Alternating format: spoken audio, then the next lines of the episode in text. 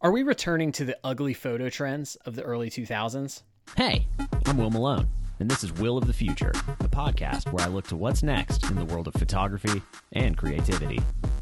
Now, listen, there's always some sort of photo trend that people are trying to do, and they don't tend to age well. One that I particularly rag on a lot is the like orange skin and uh, brown grass of like a lot of wedding photos now.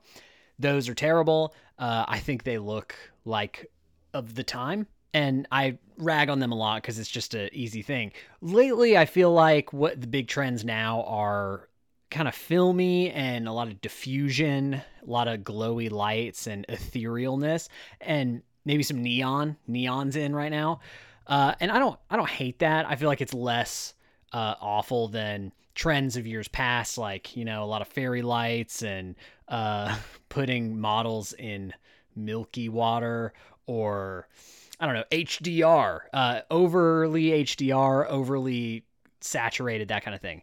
Well, one thing that really concerns me right now is uh, Wes Anderson's latest movie, Asteroid City. Father, where are you? Asteroid City, Farm Route 6, mile 75. And I will say that uh, I am an appreciator of Wes Anderson. Uh, I like some of his movies. I really dislike some of his movies. Uh, he tends to be Wes Anderson at his best is an incredible storyteller, uh, and at his worst, he is form over function. My favorite Wes Anderson movie is probably The French Dispatch, which was his latest one. And I thought, okay, this is the pinnacle of Wes Anderson. It was like watching a New Yorker magazine, and I thought it was really cool and well done. It was also very funny. Uh, his one one that I really can't stand is uh, Moonrise Kingdom. I just really don't like that movie. It's creepy to me. I don't like I don't like the children thing. I, I it's just weird. I, I, it's not it's not cute or fun to me. Again, you're listening to the opinion about Wes Anderson from a guy whose favorite movie this year is John Wick 4. So, you know, again, take my opinions with a grain of salt. But when I saw this trailer for the new Wes Anderson movie Asteroid City, uh, I was kind of revolted by the visuals of it. Now, I haven't seen the movie. It comes out, I think, uh, shortly after this podcast comes out, uh, and I will go see it in the theater because I'm a movie buff. I will go see anything, but it looks really awful. And what makes it even more awful is that I'm already starting to see photographers edit their photos in the style of Asteroid City, which is to say a lot of super cyan, a lot of orange, a lot of just as if it was made right after the creation of the saturation slider in Photoshop. Like it just oh, it just it's it looks it's crazy bad. And it it looks exactly like the TikTok trend of Wes Anderson uh, that has come out recently, where people are doing like, uh, you know, do normal stuff, but in the style of Wes Anderson. And it looks like that rather than something that is, again, like a story first kind of thing. And I don't know if you could ever say Wes Anderson is a story first kind of director. He has a visual style, but the problem with being very form over function a lot of time is a lot of people copy the form and his form is very copyable and repeatable. Like try to make a TikTok trend where you make a TikTok in the style of a Martin Scorsese film. You can't do it. You probably can't do it.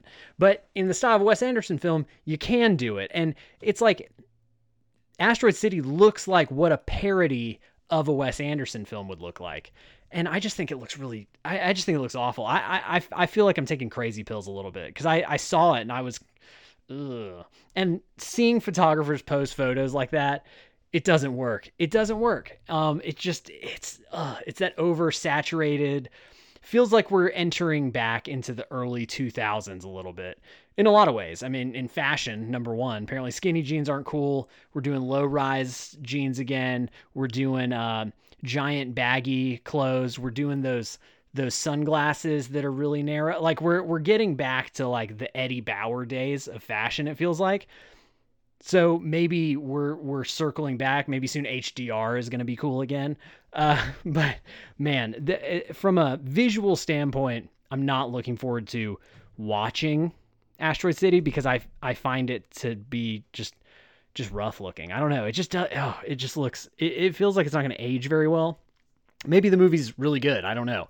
Uh, he's he's hit or miss for me. I'm gonna be honest. Like he's kind of the kind of director that you're really into in college because when you're a college student and you're like you know more than everybody and you really understand what art is, you kind of tend to lean more towards these form over function movies, meaning movies that are more style than substance.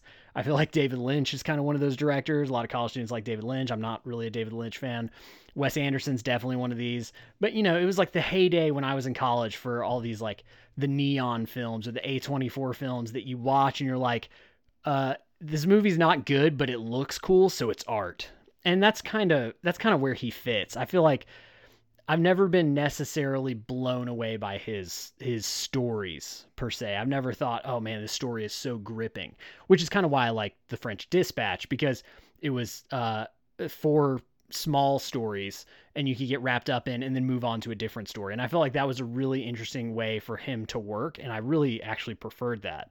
Uh, a movie that we quote all the time in our house is Fantastic Mr. Fox. I will say that's actually just entertaining and fun and hilarious.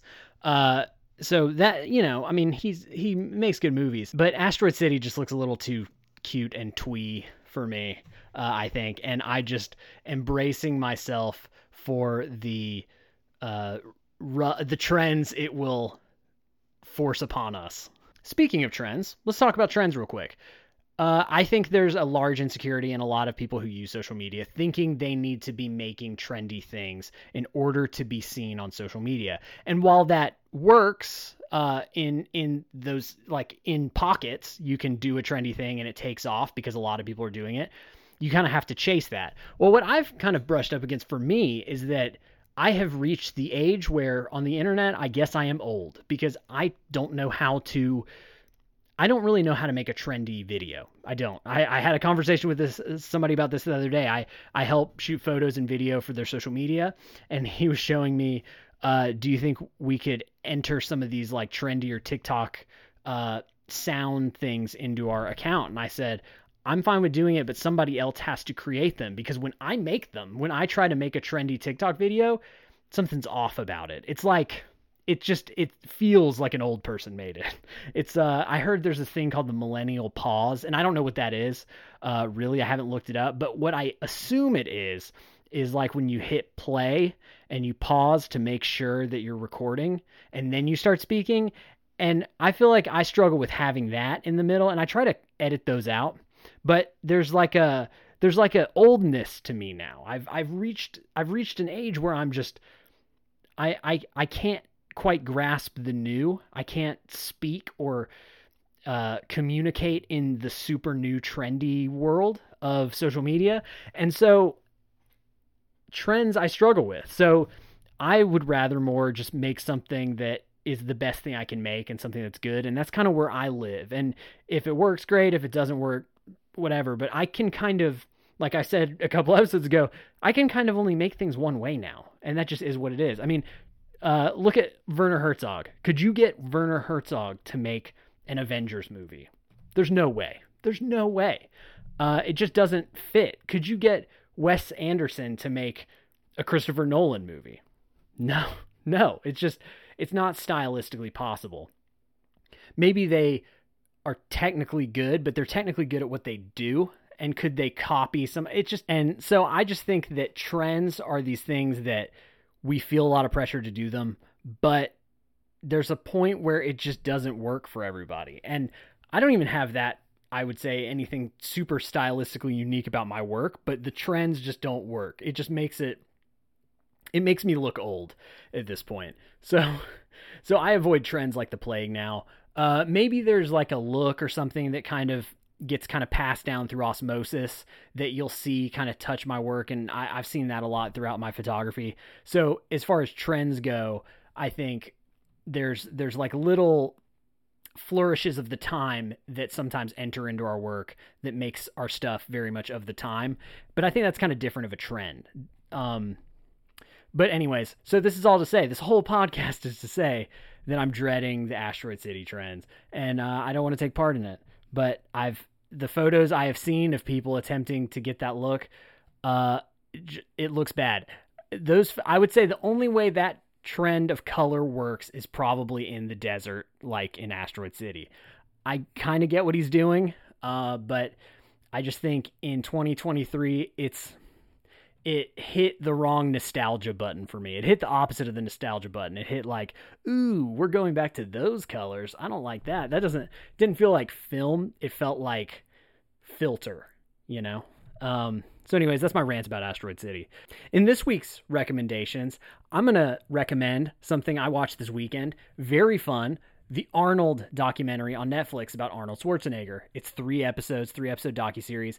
And what I loved about it was how optimistic it was. I loved the gratefulness that I could just feel from Arnold Schwarzenegger. It's he's in it. He's he's the one being interviewed for the whole thing and it goes through sections of his life. Episode one is about bodybuilding and him being an athlete. Episode two is about him becoming an actor. And episode three is about him being a politician and kind of a wrap up to his life, uh, which, you know, he's not dead, but it was kind of up to now. And I just loved how much gratefulness oozed out of this movie. I, I feel like I don't feel that in things. I feel like there's always some sort of rebuke or it's some something's trying to talk down to me or tell a bigger story and preach in some way. And I'm not even talking politically. I just think everything feels kind of dark and everything's kind of like trying to teach us a lesson of some kind. And the lesson I learned from this is life is better when you have fun doing it, even in the hard parts. And Arnold just he's good at having fun and everyone has fun watching him have fun. And he loves everything he does. He gets excited. He has a lot of energy. And the reason he is a massive star is because of this gratefulness that kind of like undergirds all of it. He comes from Austria. He didn't love his life in Austria. And he sees this amazing world in bodybuilding in America. And he's like, I got to get there. Like, that seems awesome. And he goes, he accomplishes every single one of his goals. And the whole time, he's ecstatic. He's not he's focused, but he's not like like that kind of focus that I tend to be, which is like focus and like I will cut anyone down that stands in my way, or I will go tunnel vision and forget about everything else in my life just to accomplish this goal. He's he's able to become governor and enjoy shaking hands with people and hanging out with people and talking to people and he just has fun and it's and it's cool to see that and it's cool to see somebody who isn't you know he's got a little arrogance and ego in order to get to where he is and to be who he is, but he also has a humility where he recognizes that all the stuff that he has and where he has made it in life is pretty ridiculous and kind of absurd and and and no it's not a realistic thing, but he did it, but he doesn't necessarily take all the credit for it. He just is thankful for what he has been able to get to. And he's open about his failures too. He has like some really honest moments where he talks about the ways he's failed. And I was just really impressed with that. So, Arnold on Netflix, go check it out. All right, we're done. Thanks for listening, and I will talk to you next week. Thanks for listening. If you like what we're doing here, go leave a review on Apple Podcasts. You can follow me on Instagram at Will Malone, Twitter at Will Malone365, and you can check out my website over at willmalone.com.